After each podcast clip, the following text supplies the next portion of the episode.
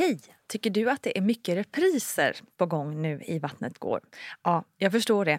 Det beror helt enkelt på att jag, Nina Campioni, just nu har en pop-up second hand i Modgallerian i Stockholm. Så min tid räcker helt enkelt inte tid att göra så många avsnitt som jag hade önskat. Men tills jag är tillbaka på full tid, kom gärna och hälsa på mig i Modgallerian. Vi ses!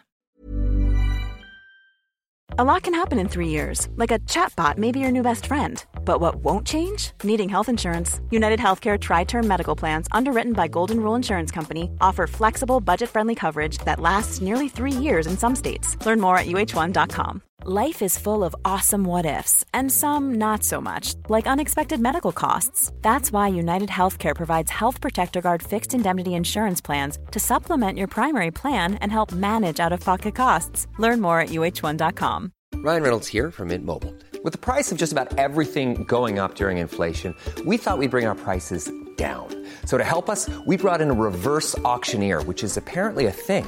Mint Mobile unlimited premium wireless. Ready to get 30, 30, bit to get 30, bit to get 20, 20, 20, bit to get 20, 20, bit to get 15, 15, 15, 15 just 15 bucks a month. So, Give it a try at mintmobile.com/switch. slash $45 upfront for three months plus taxes and fees. Promo rate for new customers for limited time. Unlimited more than 40 gigabytes per month. Slows. Full terms at mintmobile.com. Hey, Dave. Yeah, Randy. Since we founded Bombus, we've always said our socks, underwear, and t shirts are super soft. Any new ideas? Maybe sublimely soft. Or disgustingly cozy? Wait, what? I got it. Bombus. Absurdly comfortable essentials for yourself And for those facing homelessness. because one purchased equals one donated. Wow, did we just write an ad?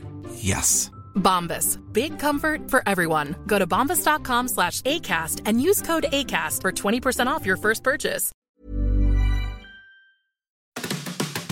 Det var som att om jag hade varit så himla så här, trög innan så liksom eskalerade det till att jag blev en mycket mer produktiv, kreativ. Jag, jag kom på nya idéer som jag liksom inte... Alltså jag, jag ville att saker skulle hända hela tiden.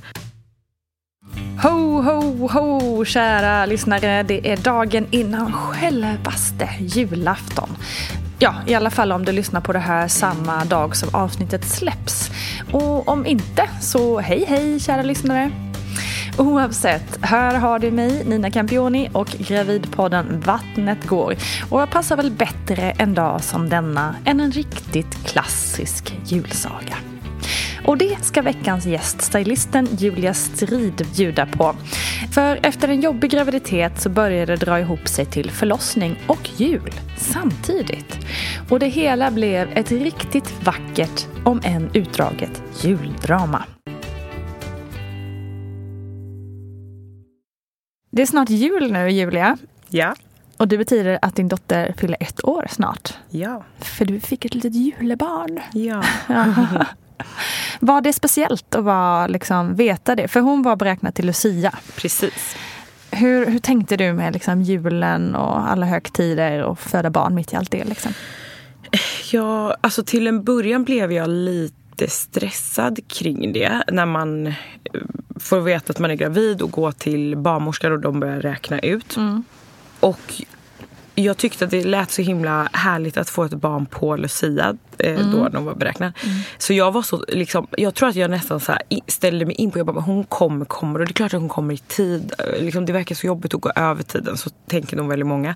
Eh, så att eh, jag ställde in mig på att så här, nej, men hon kommer komma i tid. Kanske lite innan eller lite efter men det blir inte liksom runt julafton. Och, eh, när man liksom räknade dagarna då var det verkligen så här, hon kan verkligen komma på julafton. Det blir inte för sent. liksom. Och det var nog när det började närma sig som att jag mer blev så här, ja alltså hon kan ju verkligen komma på julafton. Och det blev, alltså det blev jag lite stressad över. Inte att åka in och föda barn just den julen för att det spelade ändå ingen roll. Vi hade inte planerat in någonting vad vi skulle göra den julafton. Men jag tänkte väldigt mycket på vad, eh, kommande år och hennes födelsedag och att jag ville liksom att hon ska få en egen dag och sådär.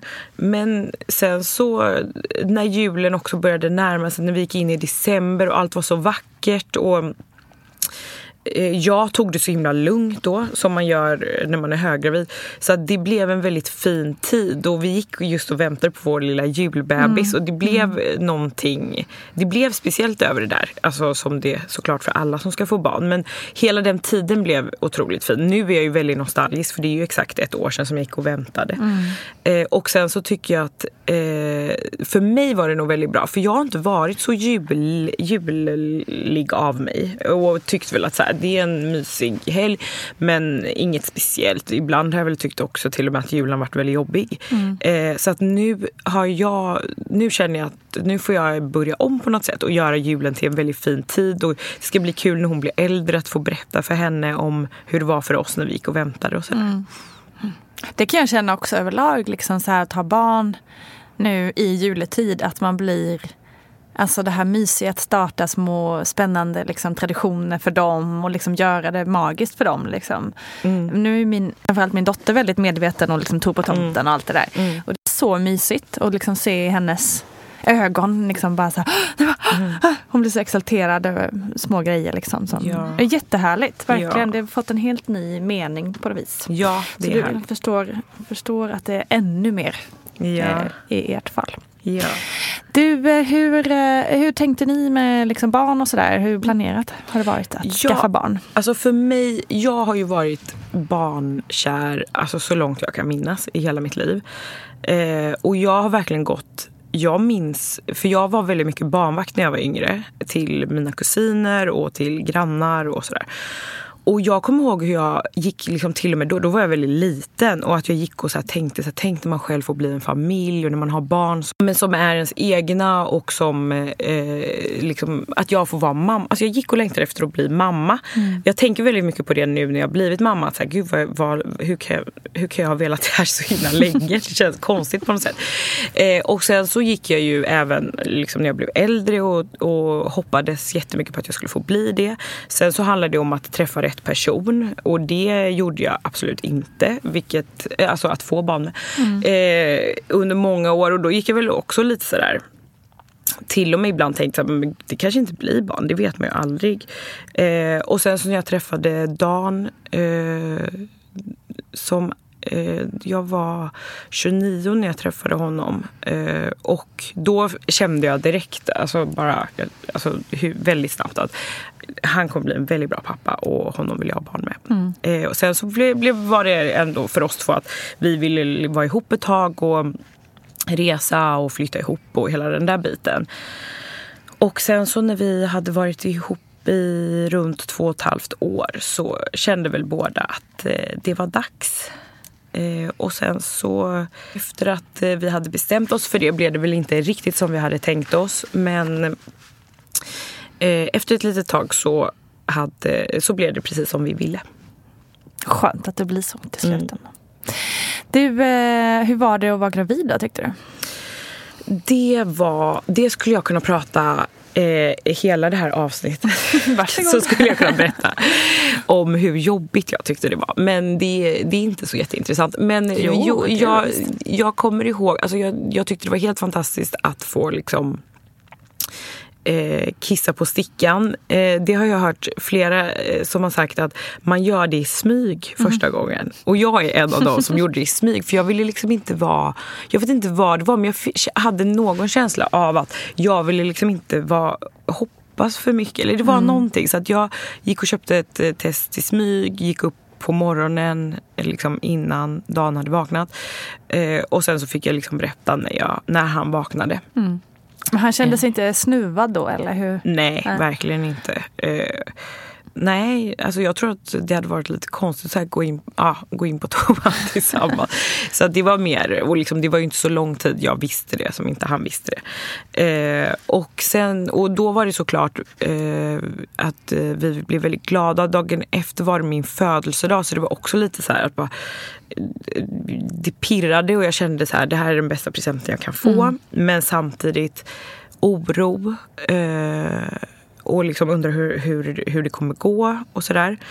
Och sen väldigt snabbt börjar jag må väldigt illa. Mm. Eh, jag är en av dem som mår jätteilla när jag är gravid. Eh, uppenbarligen.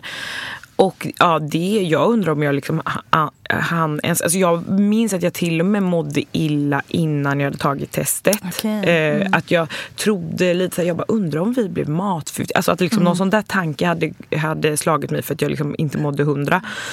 Eh, och sen så sakta men säkert så blev det värre och värre och eh, jag spydde mycket. Eh, kunde inte äta, tyckte att dofter var liksom, alltså kunde typ inte åka tunnelbana för att det sitter andra människor på tunnelbanan och då är det för mycket eh, dofter. Alltså det är he- alltså, jag kan inte förstå hur man kan känna dofter så starkt som man gör när man är gravid. Nej, det är som någon slags superpower fast en jobbig sådan. Liksom. Ja. Det är som man får röntgensyn fast med doft. Typ. Ja. Hade du också så? Inte så starkt, Nej. som, men det känns som att det sitter ganska förknippat med just starkt illamående också. Ja. När man får det så här starkt. Men jag hade vissa saker som, jag, som fisk och sånt som jag liksom bara kunde snippa, sniffa upp liksom på mils Mm. avstånd kändes det som. Nej, fy. Ja, det, där, ja. Men det, var, det var tungt och i kombination med en eh, trötthet som var utan dess like.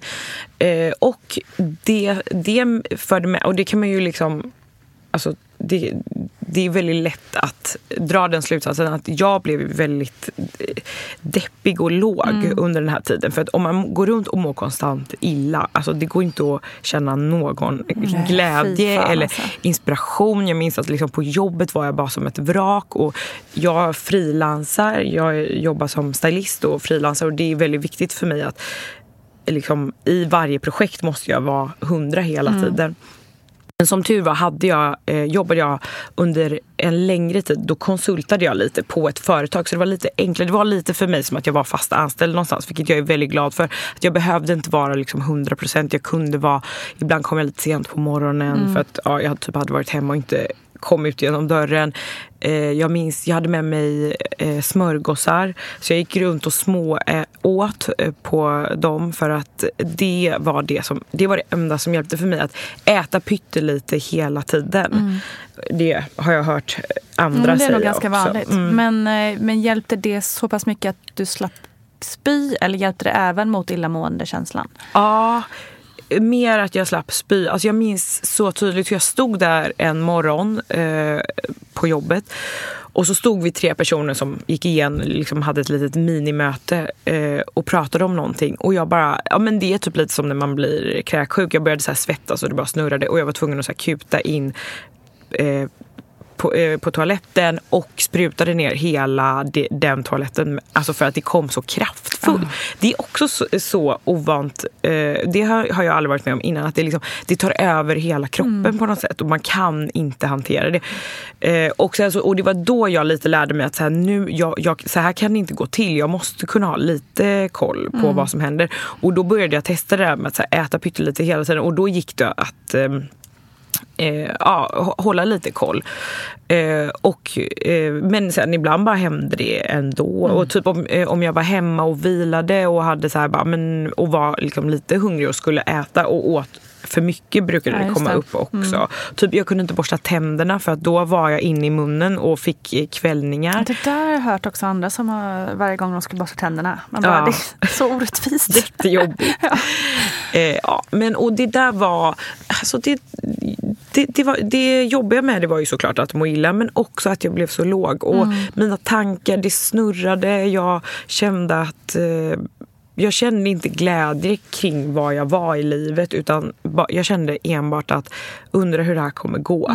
Eh, och jag, sen så är det på ett sätt, alltså när jag spydde blev jag ju lite glad. För om det är någonting man vet Just det, att det är Eh, så är det ju att, är kvar där då är. Mm. det- För det är ju liksom hormonerna som, som, det är så mycket hormoner i kroppen som gör att man spyr och då betyder det att man fortfarande är gravid. Så jag Mm. blev lite att jag så kände bara yes, det är... Lite lättare ändå liksom. Ja. Så, mm.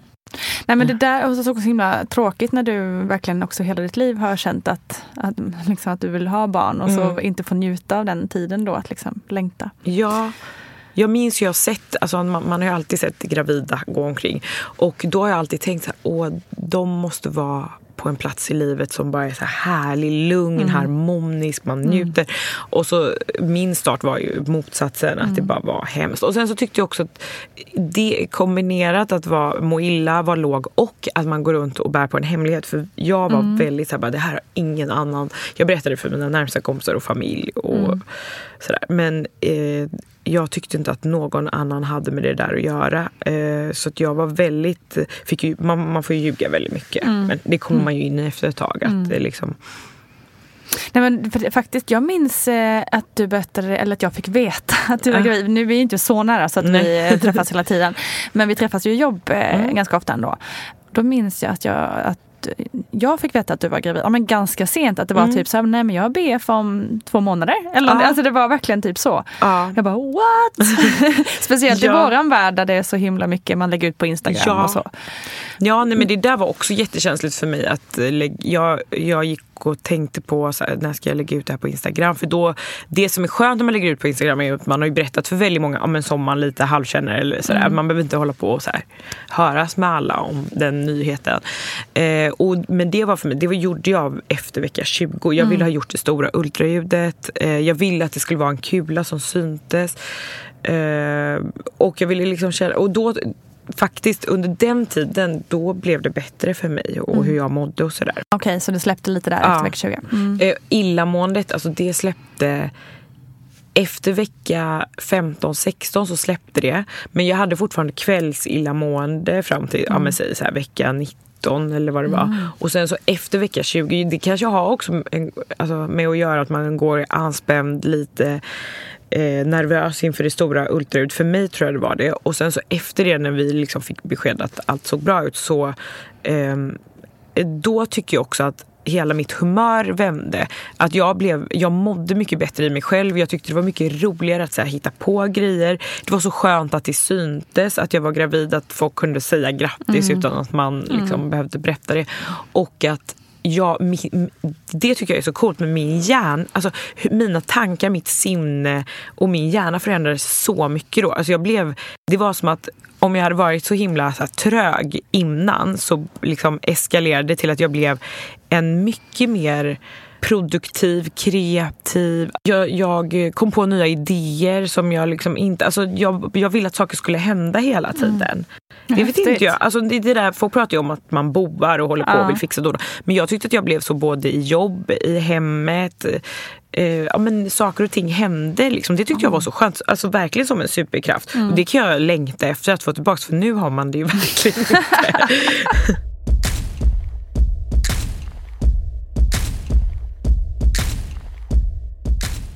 Men kände Nej, du så när du var, var gravid? Att du fick liksom någon period som var liksom lite go? Alltså bra fråga.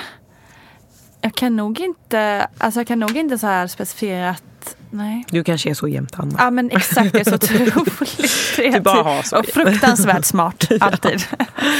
nej men, ehm, gud, alltså det är nog någonting som jag inte reflekterat över i så fall. Faktiskt. Men jag mådde också, jag mådde ju bra, det är ju kanske Mm. det också, jag mådde ju egentligen bra hela tiden. Ja.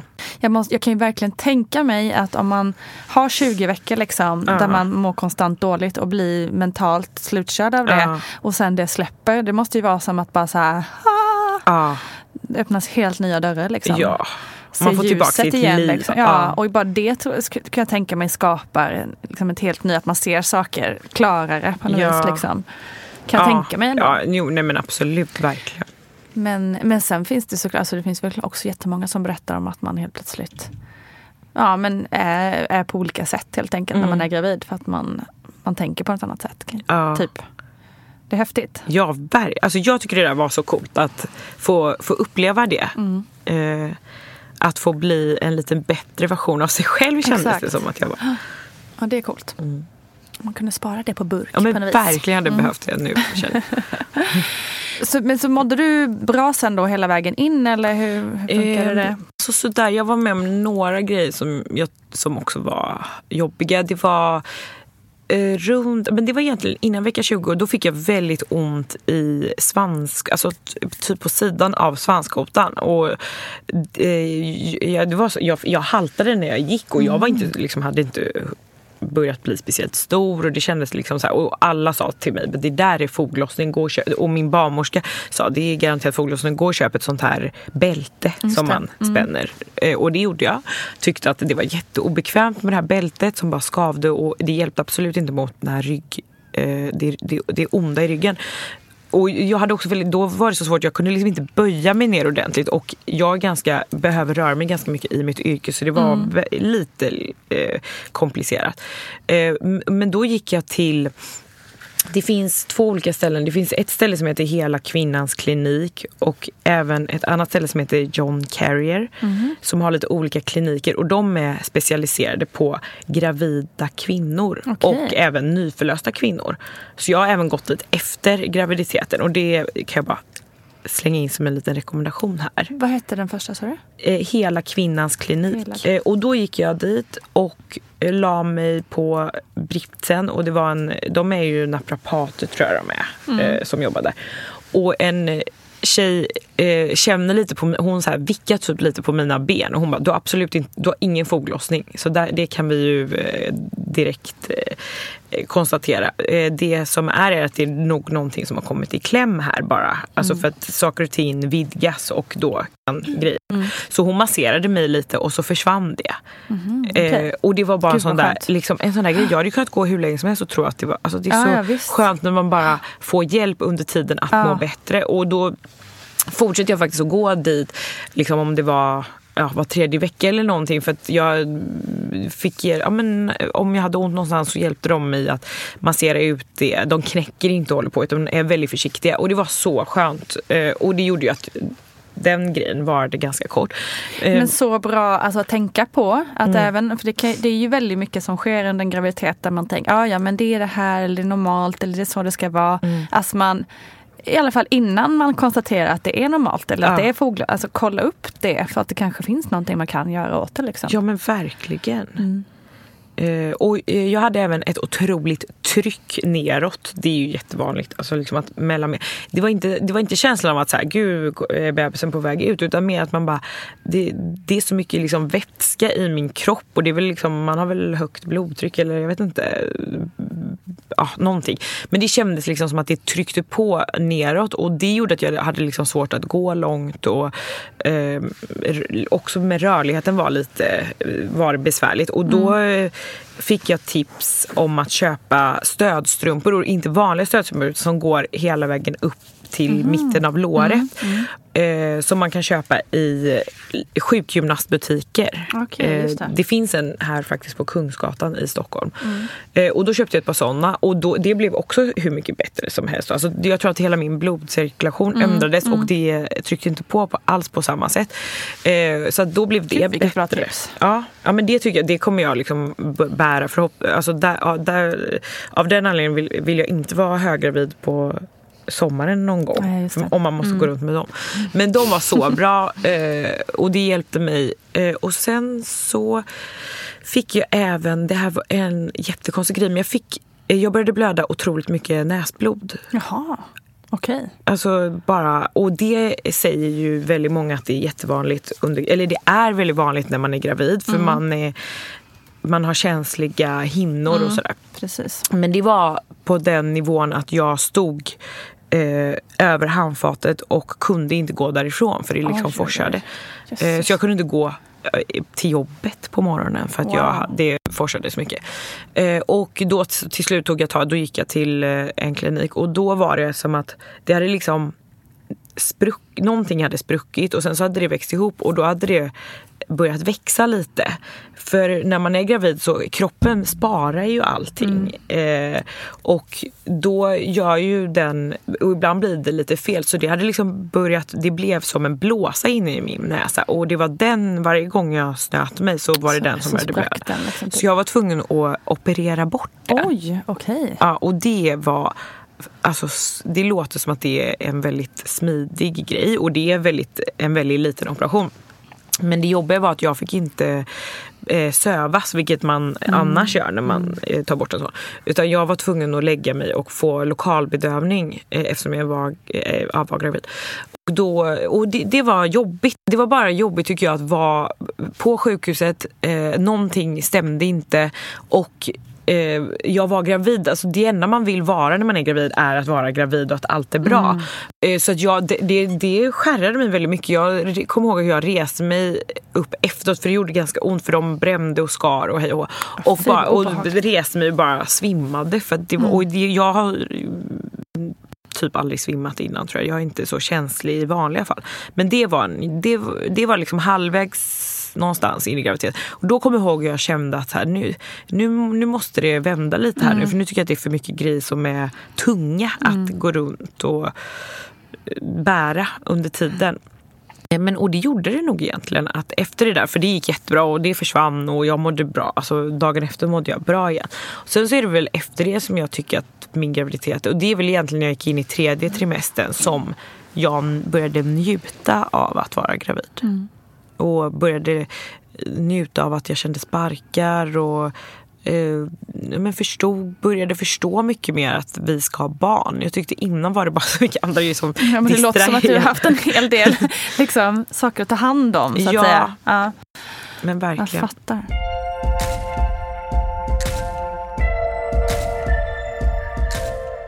Kände du dig då när du kände att det var njutigt? Liksom?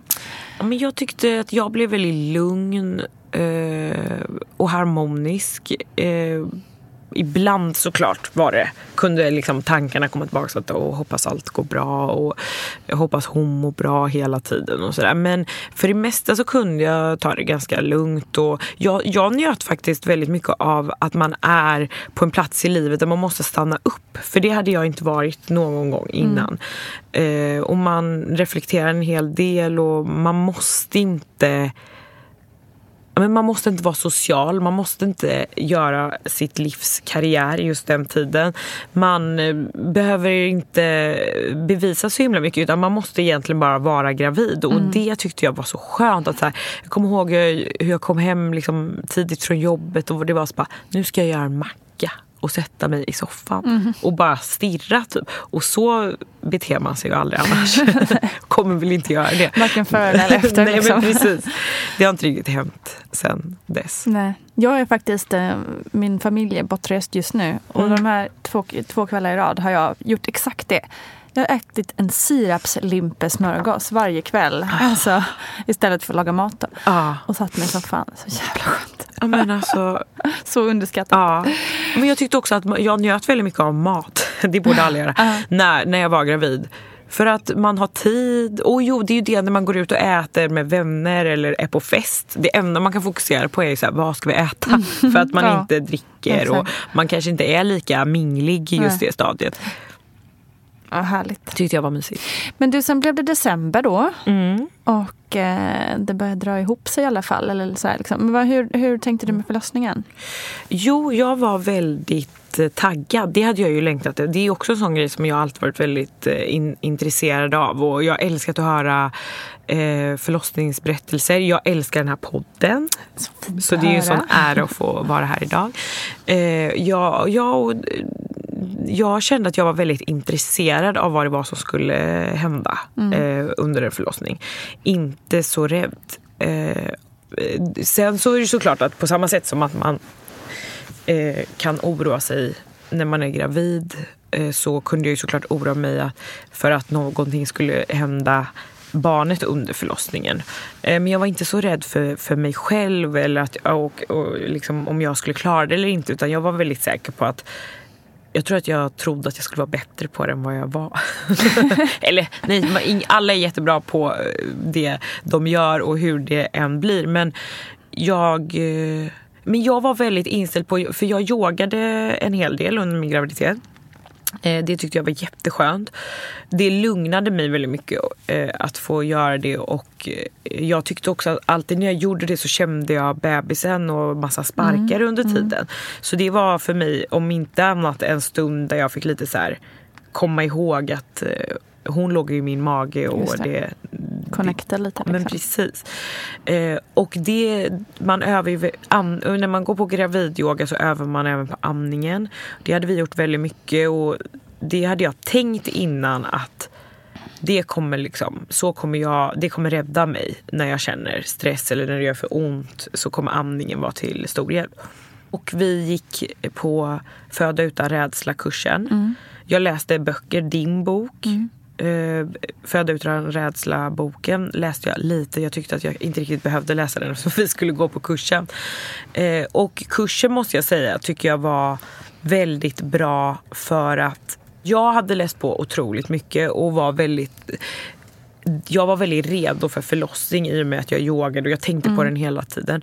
Och jag kände väl ibland att jag och Dan inte, alltså, vi pratade ju jättemycket om vad som skulle hända och att vi ska vara med om det här. Men ibland, och det kändes som att jag förklarade för honom hela tiden hur jag ville ha det. Men jag visste ju inte hur han skulle vara Nej, på en förlossning. Det jag kände när vi var på den Föda utan rädsla-kursen det var att jag kände mig 100% säker på att nu är han helt med på det här och han vet hur jag kommer vilja ha det. För all, väldigt många vill ha det olika och jag kände bara att han kommer vara det stödet som jag, jag vill ha. Och det kändes så himla tryggt. Så den kursen var väldigt bra för oss två just och hur det skulle Som bli team, mellan oss. liksom. Ja men precis. Eh, sen så tror jag verkligen att man kan läsa boken och klara sig men jag, jag är så glad att vi gick. Och vi gick på den ganska sent, eh, nära förlossningen. Och man gör inte så himla mycket då för man planerar inte in så himla mycket. Nej, så för exakt. oss var det så här, trevligt att gå dit en lördag eller vad det var och hänga i några timmar och få massa matas med information. Och sen så när det närmade sig blev jag väldigt lat. Alltså då kände jag bara att så här, nu, jag har gjort allt, jag har gjort all research. Jag orkade liksom inte, jag orkade inte läsa, lyssna någonting. Utan jag var bara så här, jag är bara redo. Kan, vi liksom få, kan det här få hända snart? Och sen så kom ju den här tiden när det bara går så fruktansvärt långsamt. Det är liksom, om man tycker att livet går alldeles för snabbt nu, då kan man tänka tillbaka Ja. på den tiden. Gud ja. Vad gjorde du då dagarna liksom för att få dem att gå? Ja, alltså det var ju, jag gick, jag, jag slutade jobba, jag jobbade ändå rätt sent för jag ville det. Eh, Det var många som så rekommenderade mig att så här, men gud, gå hem tidigare och bara mys. Men jag kände bara, vad ska jag göra hela dagarna? Så att jag ville jobba. Jag tyckte det var lite mysigt att gå och jobba och man kunde liksom träffa några på dagarna. Eh, och sen så när jag väl gick hem, eller liksom, ja, slutade jobba, då tyckte jag att det var lite så att jag ville väldigt gärna höras med folk under dagen, gå och liksom, ha någon att luncha med, eh, möta upp några kompisar som var mammalediga. Eh, och jag tyckte att det var väldigt, när jag ville att Dan skulle komma hem från jobbet så att vi kunde umgås. Alltså jag, jag gillade inte att vara själv Nej, tror jag riktigt nej. den tiden. För att jag var lite uttråkad. Ehm, och sen så, nej jag gjorde egentligen, alltså jag gjorde ju typ ingenting. Eh, och var, började väl bli lite så här, ja, otålig. Eller väldigt otålig. Det är nog många som känner igen sig i Ja. Mm.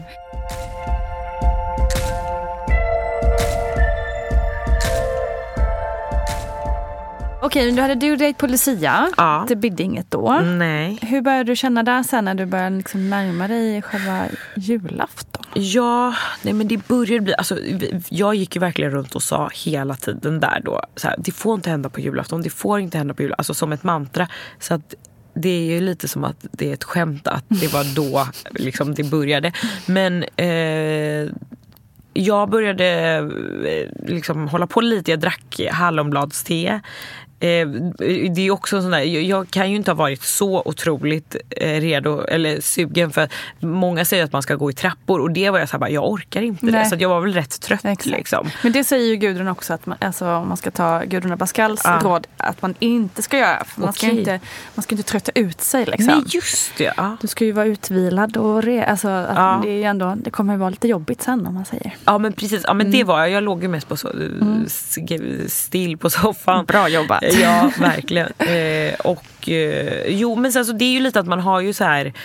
Jag kommer ihåg att vi var hos barnmorskan och så sa hon så här, ja men så får vi se om det här är sista gången. Och jag var så här, ja det är sista gången, sluta Mm. säga sådär. Och så sa hon så här, ja, men vi bokar in en tid som är en vecka efter BF. Eh, för att då måste vi kolla så att allt eh, ser bra ut. Och då kommer jag ihåg att jag tänkte så här att bara, men vi kommer inte ses då. Men Just okej, vi kan väl boka in en tid. Och då blev det ju lite att när vi väl hade gått över BF, då blir det ju lite att då börjar man ju längta typ efter att få komma tillbaka till henne och se vad som händer.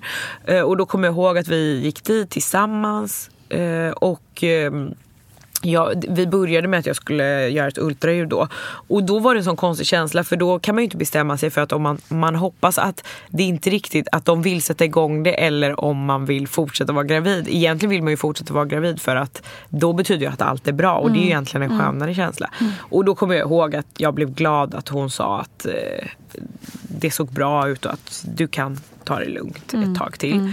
Eh, men när vi var uppe hos barnmorskan då så eh, frågade hon då bokade vi ju in en tid för igångsättning som var då en vecka senare än det datumet. Typ 28 december. Och då, fråg, eller då var det jag som bad om kan inte jag få en hinsvepning för det hade jag hört så mycket om. Och då gjorde hon det och då var jag en centimeter öppen. Jaha, okej. Eh, och hon var liksom, alltså hon nästan så här ryckte, ryckte till och så ut med handen för att hon bara så här, oj du är öppen en centimeter, jag vill inte liksom hålla på för mycket här. Nej, just det. Medan jag kände bara, eh, va? Kör det är väl på. det du ska göra för jag, det kändes ingenting. Jag har ju hört Nej. att vissa får ont men det kändes ingenting. Så då sa hon att du är öppen en centimeter och din och, du, och det är mjukt, är det så man säger? Där inne liksom. Det är, är nog så man säger. Ja, någon jag. tapp Ja, som är mjuk. precis. Ja, precis. Eh, och då sa hon så här, och då började jag ju direkt så här, okej betyder det att eh, det här kommer dra igång snart då? Hon bara, jag vill inte säga för mycket men mm, du börjar nog, det här börjar nog bli lite redo.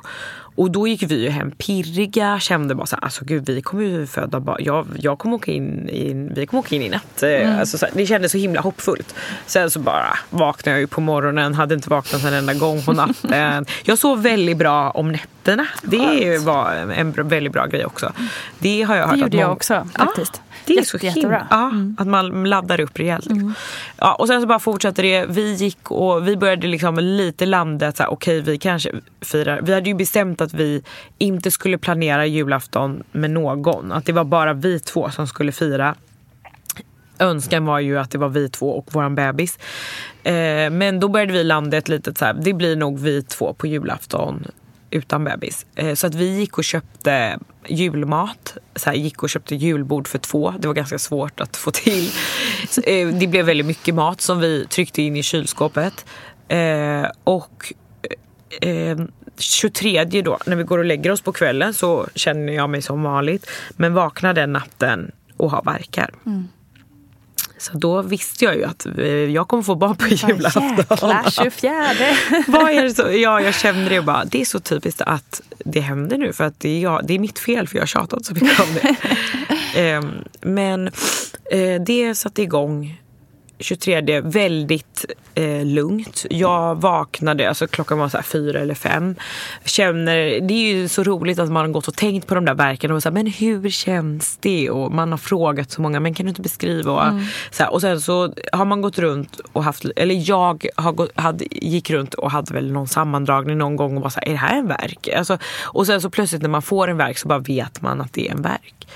Eh, och de var ganska snälla. Jag gick ut, jag kunde absolut inte somna om. Gick ut och la mig på soffan och kollade på tv. Och låg, övade på min andning som jag tyckte var så himla... Eh, liksom, som jag hade övat på så länge innan. Eh, och eh, jag kommer ihåg att Dan kom upp på morgonen och frågade varför ligger du här ute? Och då fick, det var ju roligt att få berätta så bara, men jag verkar. Eh, och sen så, så kommer jag ihåg att jag låg där ganska länge och åt lite frukost. Och de började väl bli lite liksom, alltså de började väl kännas lite mer och mer men när jag tänker på vad det är för skillnad på dem och hur de var senare så var det ju egentligen, alltså jag blundade och andades och låg helt still. Eh, och det gjorde jag inte senare om man säger så. Nej, det är lite enklare att få in andningen där i början kanske. Ja, Ja. verkligen. Men när var det dags att åka in då? Det börjar eh, natten 22. Eh, vi vaknar och sen så eh, hänger vi runt där på dagen och verkarna är eh, liksom i princip snälla mot mig hela dagen. Sen så på kvällen börjar det bli mer och mer. Ehm, men vi bestämmer oss att vi ska gå och lägga oss som vanligt och att jag ska försöka liksom vila eller sova förhoppningsvis men det gick ju inte. Och där på natten så började det eh, eskalera eh, och vi eh, klockar verkarna och de är eh, ganska tajta. Eh, och vi ringer in då den. Så då, det här betyder ju att det är ju natten Natten till 24 då. Ja men precis, precis. Natten till 24. Det är då vi ringer in eh, till SÖS. Eh, och då eh, eh, säger de att eh, ja, men det känns ändå som att du har hållit på länge och du har täta verkar. Så att, eh, kom in och vi har plats. Och då och packar vi ihop och, och liksom beställer en taxi. Och jag kommer ihåg den här känslan att varför packar vi den här bilbarnstolen? Det känns så konstigt. Varför? Liksom, vi kommer inte komma hem med en bebis. Alltså, det är bara en sån konstig känsla av att man förstår fortfarande inte att man ska ha ett barn. Eh, vi hoppar in i taxin, kommer in, eh, hon undersöker mig och jag är en centimeter öppen. Okej, så det har inte Som rört jag sig var ju, det hade Ja. jag ju varit flera dagar Ja. innan. Nej, ingenting har hänt. Och jag har ju haft verkar i snart ett dygn. Ja. Eh, eller det måste ju ha varit liksom förverkar Mm. eh, av något slag. Eh, och det var, alltså, det, det var en besvikelse men på ett sätt, jag var otroligt trött för jag hade inte sovit på väldigt länge. Eh, man kände lite att så här, det här kommer ta sin tid. För att om det går så här långsamt så vet inte jag liksom när det här ska sluta. Eh, de sa att så här, vi, vi tycker inte att ni ska stanna här och det är av anledningen att ni, ni vill inte vara här så länge. Och jag höll verkligen med om att här, jag vill tillbaka till säng, min säng. Jag vill inte stå, st- eh, ligga här i, i ett rum i så länge som det här kommer hålla på. Så att vi vände, åkte hem, Eh, jag fick en sovdos. Och det kände jag mig väldigt så här. Det här ska bli nice och se hur det... Förhoppningsvis kan jag sova lite.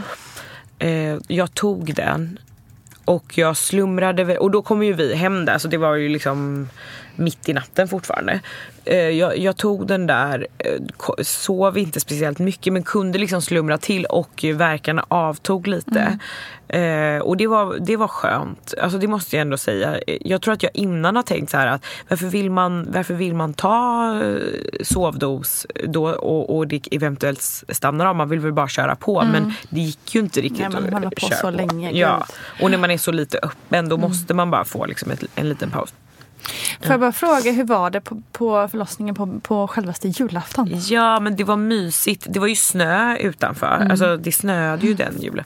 Eh, och det var fina ljus, adventsljusstakar överallt. SÖS tycker jag är väldigt mysigt. Eh, det är en fin avdelning. De har gjort den väldigt fin. jättefint. Väldigt ny, eh, nybyggd. Eh, och sen så hade de, eh, jag tror, ja, gud, jag minns inte om det var någon som hade glitter i håret eller tomteluva. Det kan ha varit både och eller något av dem. Men lite så. De, det kändes lite extra, alltså gud som om att jag, jag har ju inte fött barn någon gång innan men eh, det kändes som att det var extra mysigt. Eh, det kändes liksom inte riktigt är det inte en vanlig dag kan jag säga i alla Nej, fall. Och men det kändes inte sjukhusaktigt ändå. Eh, utan det var lite mysigt. Jag tyckte att de var mysiga och alla kommenterade det är ju det. Åh på julafton, alltså så här, julbebis. Alltså alla sa ju det som någonting väldigt fint. Men sen så eh, ja, åkte vi ju hem då. Eh, jag sov lite, tror jag, fast jag vaknade ju upp hela tiden med de här verkarna. Och sen så satte verkarna igång eh, rejält. Och då var det ju då på dagen på julafton. Så att det blev inget firande för vår del överhuvudtaget. Eh, jag har för mig att Dan liksom gick ut i vardagsrummet och så här kollade på, lite på tv och vilade lite. För, eh, och att jag låg inne i sängen. Och att det började, då började det för mig att det verkligen det hade börjat tidigare att jag inte kunde eh, ligga ner när jag fick en eh, verk utan jag var tvungen att stå upp. Och det är väldigt jobbigt att ha det så för att varenda verk och när de kommer till ett, alltså du, går- du lägger dig ner och så liksom försöker du ligga lite skönt och vila och sen så kommer en verk och då måste du, alltså det snabbaste du bara kan så måste du resa dig upp. Och det, jag har hört om några andra som ha, har haft det så här, det är bara ett visst sätt man får sina verkar på. Men efter ett tag så var jag så utmattad och man är ju tung eh, Eh, eftersom man är så gravid. Så jag orkade inte lyfta mig själv och då var Dan tvungen att hela tiden komma och bä- lyfta mig upp och ner i de här. Och jag minns jag stod och liksom hängde på olika möbler. Vi hade liksom eh, monterat upp eh, den här lilla baby cribben, eh, barnsängen. Den var en väldigt bra storlek för mig att stå och luta mig över. Och vi hade en fåtölj som jag stod på något jättekonstigt sätt och då tyckte jag liksom att jag tog verkarna bra.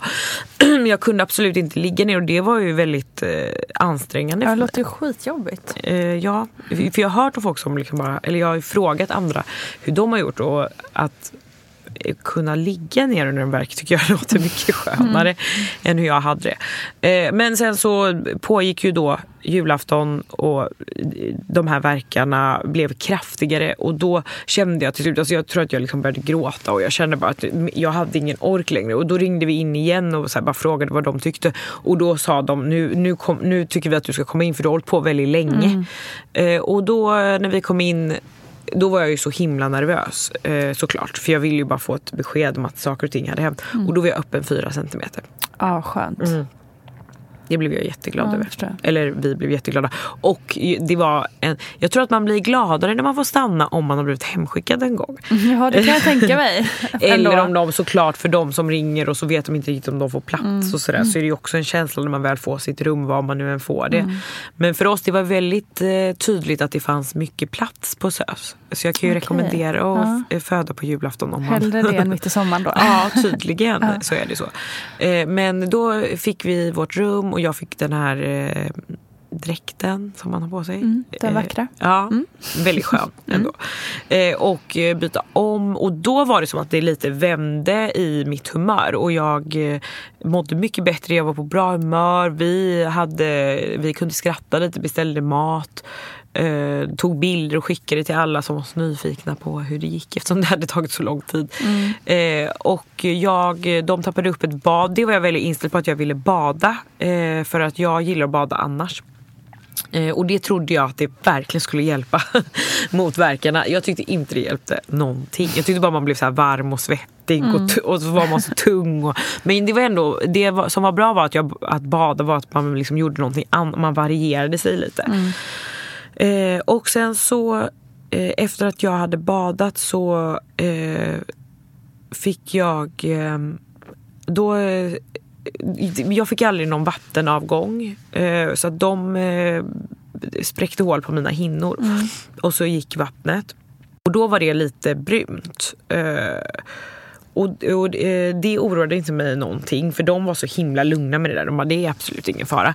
Och en, en annan grej var att jag hade skrivit, det enda jag hade skrivit i mitt förlossningsbrev var att jag vill hela tiden ha information om hur bebisen mår i magen. Jag vill inte, ni kan, alltså självklart kan ni hjälpa mig med allt jag behöver men ni, ni hjälper mig bäst om ni bara hela tiden bekräftar att hon har det bra. Eller om hon inte har det så vill jag veta det. Inte att någon står och viskar och att jag, och då kommer jag få panik. Eh, så att, eh, och det tyckte jag verkligen att de tog till sig. Jag, jag var ibland att jag var såhär, ja, ja, nu, jag vet att hon har det bra.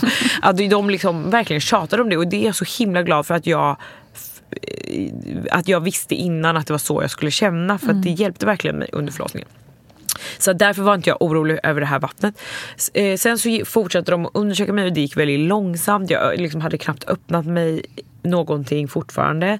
Jag eh, testade lustgas då eh, för smärtorna vilket jag inte gillade för den satte sig liksom, jag tog den fel så att jag tog den när jag inte hade värk och då gjorde det att jag bara mådde väldigt illa.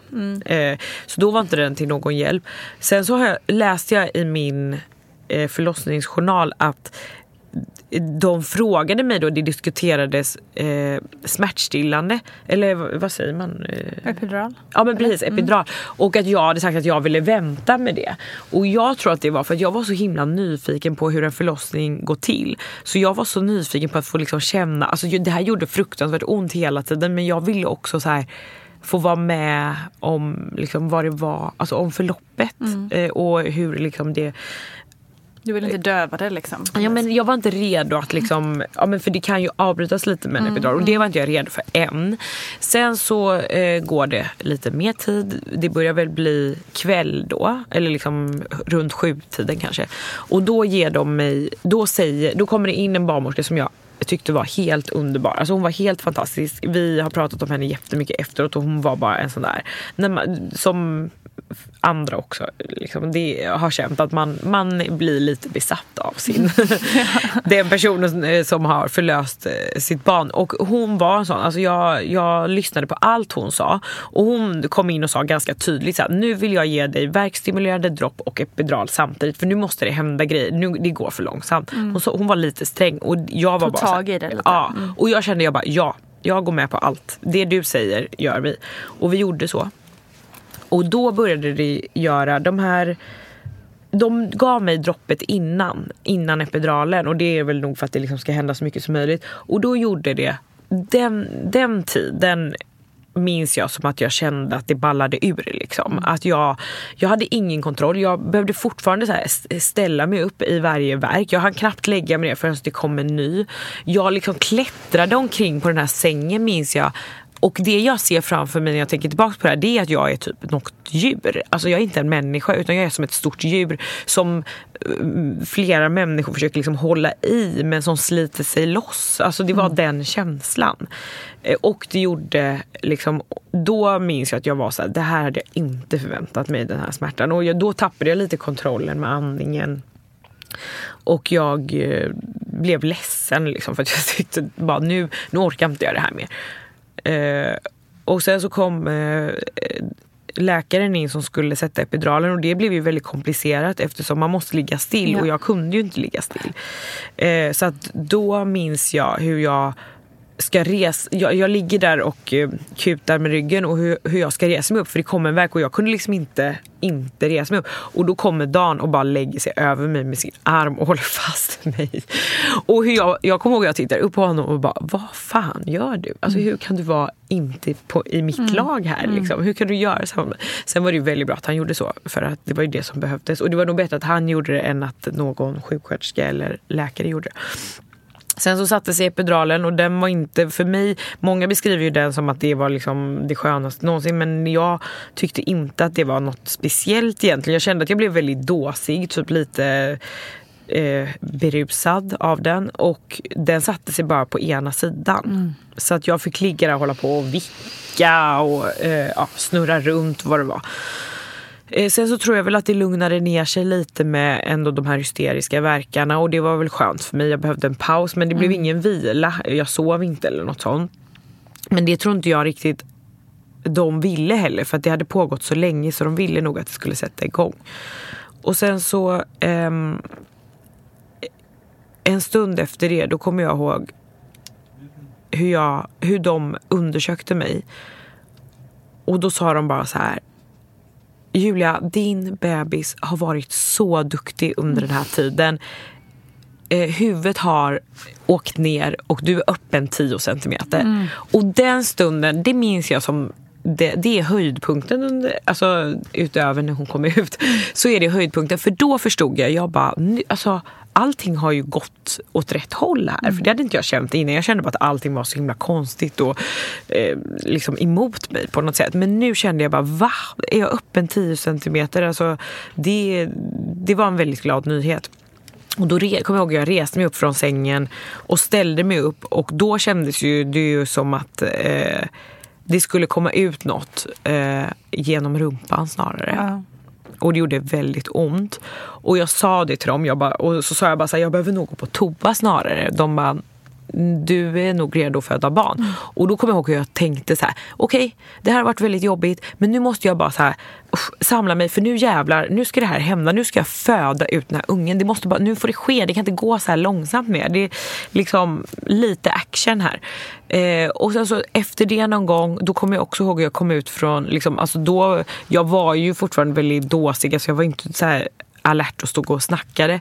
Utan jag låg där i någon verk och liksom eh, svamlade. Och så tittade jag upp på klockan och då var klockan 00, alltså 12, 12 slaget mellan då julafton och juldagen. Och då mitt i så bara eh, sa jag så här, ja det blir inte ett julaftonbarn.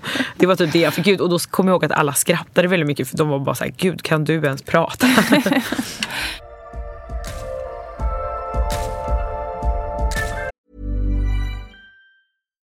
One size fits all seems like a good idea for clothes until you try them on. Same goes for healthcare. That's why United Healthcare offers flexible, budget friendly coverage for medical, vision, dental, and more. Learn more at uh1.com.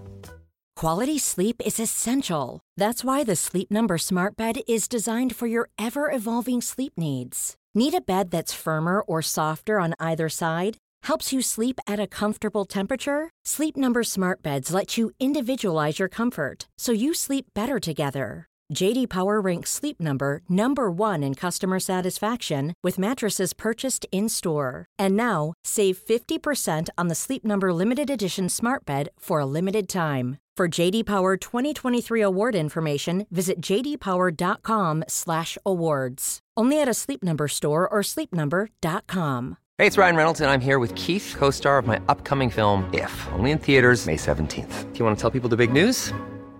All right, I'll do it. Sign up now and you'll get unlimited for $15 a month in six months of Paramount Plus Essential Plan on us. Mintmobile.com slash switch. Upfront payment of $45 equivalent to $15 per month. Unlimited over 40 gigabytes per month. Face lower speeds. Videos at 480p. Active Mint customers by 531.24 get six months of Paramount Plus Essential Plan. Auto renews after six months. Offer ends May 31st, 2024. Separate Paramount Plus registration required. Terms and conditions apply if rated PG. Ever catch yourself eating the same flavorless dinner three days in a row?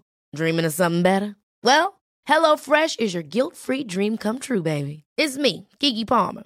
Let's wake up those taste buds with hot, juicy pecan-crusted chicken or garlic butter shrimp scampi. Mm. Hello Fresh. Stop dreaming of all the delicious possibilities and dig in at HelloFresh.com. Let's get this dinner party started. Since 2013, Bombas has donated over 100 million socks, underwear, and t shirts to those facing homelessness. If we counted those on air, this ad would last over 1,157 days. But if we counted the time it takes to make a donation possible, it would take just a few clicks. Because every time you make a purchase, Bombas donates an item to someone who needs it.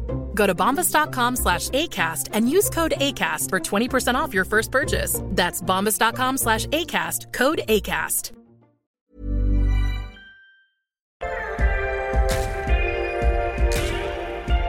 Jag minns en grej på tal om att man är så här dåsig och lite, alltså man är ju som att man är full på ett konstigt sätt. Då hade de, det var ju, jag tyckte ju personalen var helt otrolig och, och det var den här det är ju en chef, liksom, det märker man ju tydligt vem det är. Så hade de även med en tjej som de sa så här, men hon är eh, sjuksköterska som ska bli barnmorska. Mm. Då betyder ju att man är alltså, väldigt långt i, alltså man är ju väldigt duktig. Så här. Det enda jag hörde är så här, vi har med en praoelev Alltså det var det enda jag tyckte. Så här, och jag bara, hon ska, hon kommer inte i närheten av mig. Det, jag kände det så starkt. Och, och så, de hade, jag fick inte gå på toa själv. Eh, jag vet inte om det var att jag var lite snurrig. Så, så, så att, eh, det var alltid någon som behövde följa med in. Och då tog jag tag i Dan och var så bara, kom vi går in på toan. Och in på toan jag bara, du måste se till att hon inte får undersöka mig. Det är bara de andra som får göra det. Och han bara, absolut. Liksom, jättekonstig, eh, jättekonstig grej. Eh, och sen så kom vi ut och då sa de så här, men nu ska hon undersöka dig. Och då jag bara, nej, då, då sa jag till, jag bara, jag vill faktiskt inte att eh, praoen eller något sånt alltså det var så hänsynslöst, ska undersöka mig. Eh, jag vill att eh, ja, hon, den chefen ska göra det. Och då, då var de så här, de bara, hon är om inte mer noggrann än någon annan här inne. Ja, och då alltså, ja. gav jag ju mig direkt eh, för att jag tyckte att var, jag hade inte orkat tjafsa. Och sen var ju hon hur grym som helst. Det var hon som sa den där kommentaren om att nu har din bebis jobbat så bra. Och så så sen så tyckte jag att hon var helt hon fantastisk. Var bäst, ja, Men hon var ett väldigt fint stöd där inne. Hon, jag kommer ihåg att hon höll liksom, i min arm under tiden jag kryssade. Så, alltså, hon var jättebra. Så att det där var bara en inbildning eh, från mi, mitt håll. Att liksom, det skulle Men det är vara... jättevanligt tror jag att man känner så. För det är också så här, man är där på sitt livs viktigaste. Ja. Till man vill inte att det ska vara liksom, en liten prao här som ska Nej. testa på. liksom, så det är Nej. nog inte alls en, en konstig reaktion. Ja, jag tyckte bara, alltså, i efterhand har jag känt liksom lite dåligt samvete. Men jag, jag sa till henne efter att allting att jag tyckte att hon var så bra. så att jag tror att hon kände det. Också. Hon har nog gått vidare Ja, jag tror. Men, eh, ja, ja, men okej. Okay. så det är juldag nu plötsligt? ja, men precis. Mm. Eh, ja, och precis. Och nu är det ju igång då. Eh, alltså, jag tror att eh, vid 01 01.40 eller något sånt där, 01.30 så började, det, började krystverkarna sätta igång eh, på riktigt. Och då, eh, det, det minns jag ändå väldigt tydligt. Alltså hur de, det är ju en väldigt cool känsla det där när man också ser att de börjar, för, liksom, någon tar på sig något förkläde. Det är Mm. några redskap som läggs fram och då inser man att så här, vi håller på att avsluta det här. Vi är liksom, nu är vi nära slutet. Och då reste de mig upp i sängen så att jag fick stå och luta armarna på sängryggen med magen mot sängryggen. Eh, och eh, så stod jag en pytteliten stund, tyckte inte att det var en bra idé, jag tyckte det var jätteobekvämt. Eh, däremot så fick jag tag i lustgasen för jag såg liksom den som stod typ bakom sängen och den bara så här grabbade jag tag i för jag insåg att så här, nu gör jag vad som helst för att inte få känna det jag känner. Jag hade att det verkligen eh, eh, det här ring of fire Mm. mellan benen sved liksom på ett sätt som ja, var utan dess like. Eh, och jag, jag hade också fått för mig att sitta på en pall var så jag ville föda. För att jag hade sett att folk gör det och tycker att, tyckte att det såg liksom att det var bebisen åker åt rätt håll. Eh, jag, eh, och då sa jag det, så här, jag vill testa pall.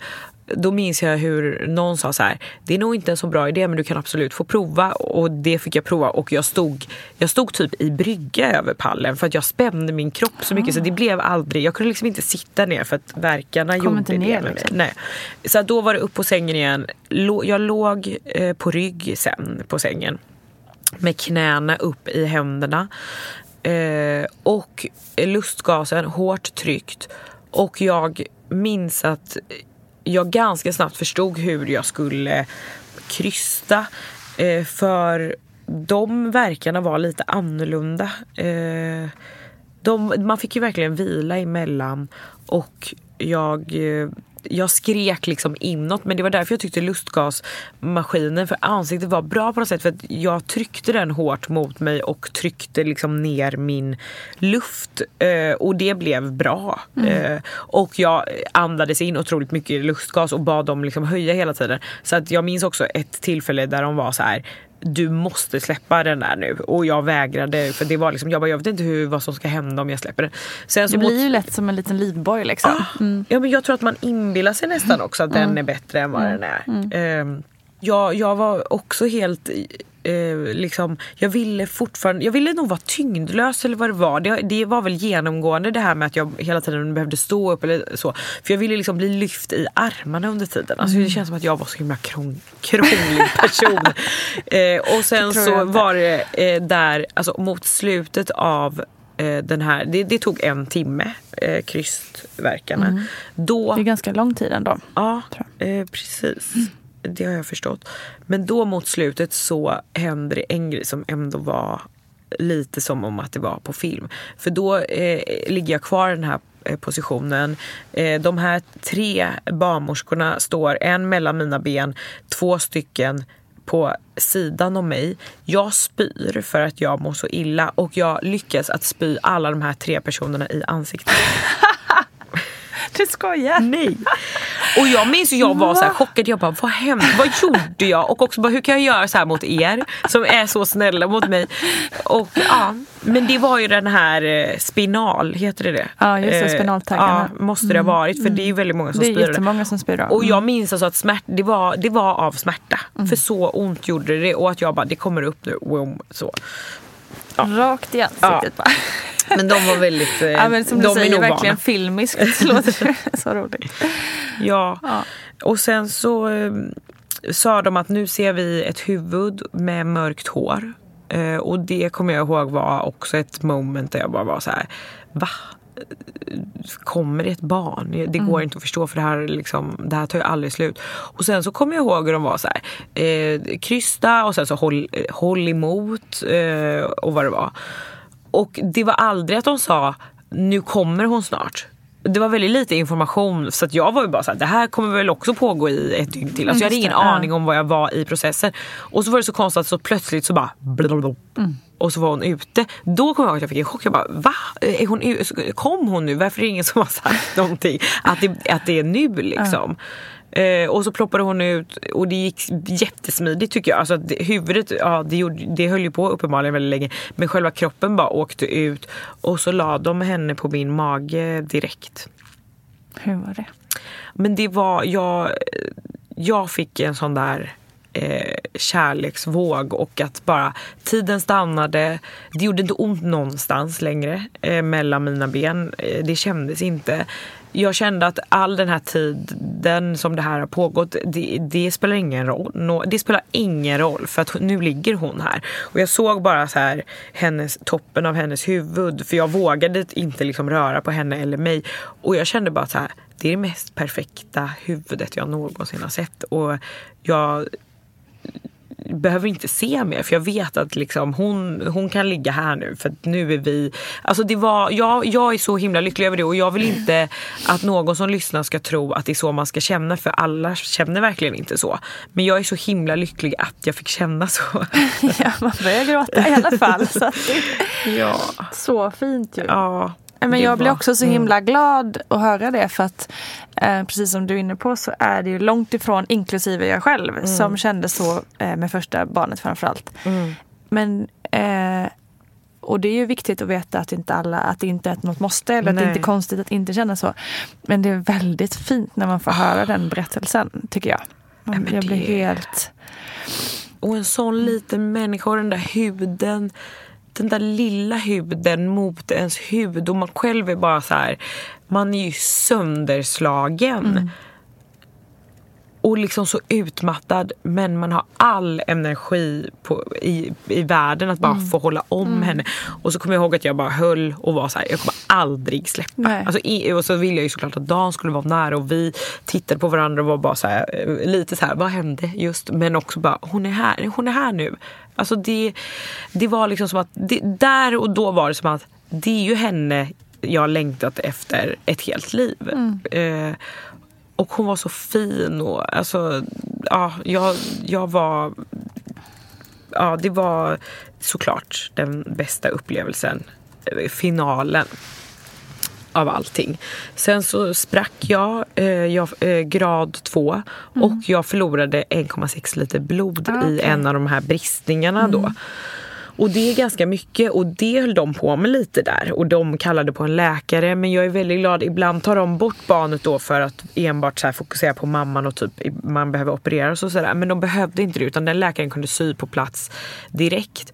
Så att jag fick ligga kvar med henne i famnen under tiden de, tiden de gjorde det. Och det är jag så himla lycklig över att det inte blev mer dramatiskt mm. än så.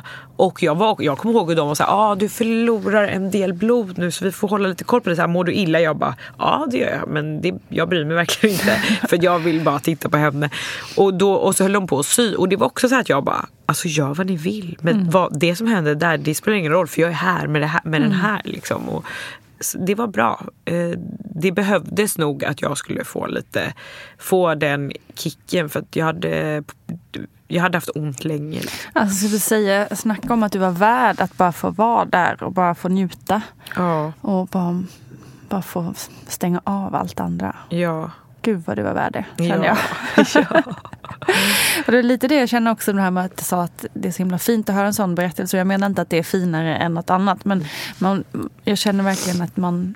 Alltså jag unnar dig och alla som, som får lyckan att känna så. Mm. Det är så fint och jag undrar verkligen, jag blir så glad av att få höra att det kan vara så. Att man oh. kan få känna det och det är så fint tycker jag. Oh. Oh. Bebisar. Bebisar. Mm. Men det blev en juldagsbebis till slut. Ja. Mm. Och hur känns det då? Ja, men det känns fint. Alltså, det är ju hennes dag nu. Mm. Det är väldigt fint för att eh, min, jag har en, eh, min bästa kompis Linn. Hon fyller också år på den dagen och hon är gudmor till ah, Benny. Perfekt. Ja, så det blev fint på något sätt. Det var mm. verkligen som att det var meningen att hon mm. skulle komma då. Att för de, nu har de sin egna dag. Mm. Eh, och... Eh, det, alltså gud, jag kände det häromdagen. Gick jag, nu fyller hon ett år, vilket hon inte har en aning om att hon gör. Men det är hennes första födelse och det känner nog många igen att man ändå vill eh, fira den. Eh, och vi kommer ju såklart fira den med lite familj och inget speciellt. Men vi kommer göra ett litet minikalas för henne. Och så gick jag in i en leksaksaffär häromdagen för att jag skulle köpa någon present. Och så var jag så här, och en julklapp och en present och så här kommer det vara för mig för all Resten framtid. av livet. Det kommer vara också lite det här dåliga samvetet. Känner hon att hon har sin dag Ja, där på julen? Men Ja. alltså gud så här är det. Och vi kommer alltid vara med varandra. Alltså, Det är det, är så fint. Vi kommer vakna ihop i väldigt många år Mm. framöver. Och det känner jag är en gåva. Att hon alltid kommer också vara hemma. Och förhoppningsvis. Precis. Så fint.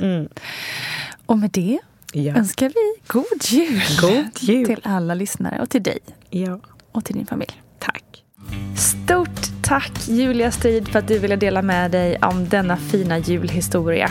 En riktigt god jul önskar jag dig och din familj och också dig kära lyssnare. Kram och ha en underbar julhelg. Och ja, om du lyssnar på det här någon annan gång under året så ha en riktigt härlig dag. Kram!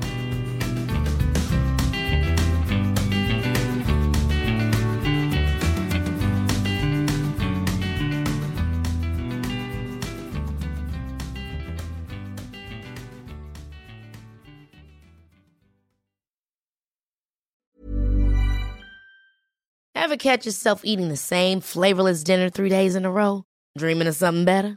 Well, HelloFresh is your guilt-free dream come true, baby. It's me, Kiki Palmer. Let's wake up those taste buds with hot, juicy pecan-crusted chicken or garlic butter shrimp scampi. Mm. Hello Fresh. Stop dreaming of all the delicious possibilities and dig in at HelloFresh.com. Let's get this dinner party started. Imagine the softest sheets you've ever felt. Now imagine them getting even softer over time. That's what you'll feel with Bowl and Branch's organic cotton sheets. In a recent customer survey, 96% replied that Bowl and Branch sheets get softer with every wash. Start getting your best night's sleep in these sheets that get softer and softer for years to come. Try their sheets with a 30-night guarantee. Plus, get 15% off your first order at bowlandbranch.com. Code BUTTERY. Exclusions apply. See site for details. Hey, it's Paige DeSorbo from Giggly Squad. High quality fashion without the price tag. Say hello to Quince. I'm snagging high-end essentials like cozy cashmere sweaters, sleek leather jackets, fine jewelry, and so much more. With Quince being 50 to 80% less than similar brands. And they partner with factories that prioritize safe, ethical, and responsible manufacturing. I love that. Luxury quality within reach. Go to quince.com slash style to get free shipping and 365 day returns on your next order. Quince.com slash style. When you make decisions for your company, you look for the no brainers. And if you have a lot of mailing to do, stamps.com is the ultimate no brainer. It streamlines your processes to make your business more efficient, which makes you less busy. Mail checks, invoices, legal documents, and everything you need to keep your business running with stamps.com. Seamlessly connect with every major marketplace and shopping cart. Schedule package pickups and see your cheapest and fastest shipping options from different carriers with rates up to 89% off USPS and UPS rates. And with the stamps.com mobile app, you can take care of mailing and shipping wherever you are. Make the same no-brainer decision as over 1 million other businesses with stamps.com. Sign up with code program for a 4-week trial plus free postage and a free digital scale. No long-term commitments or contracts. That's stamps.com. Code program.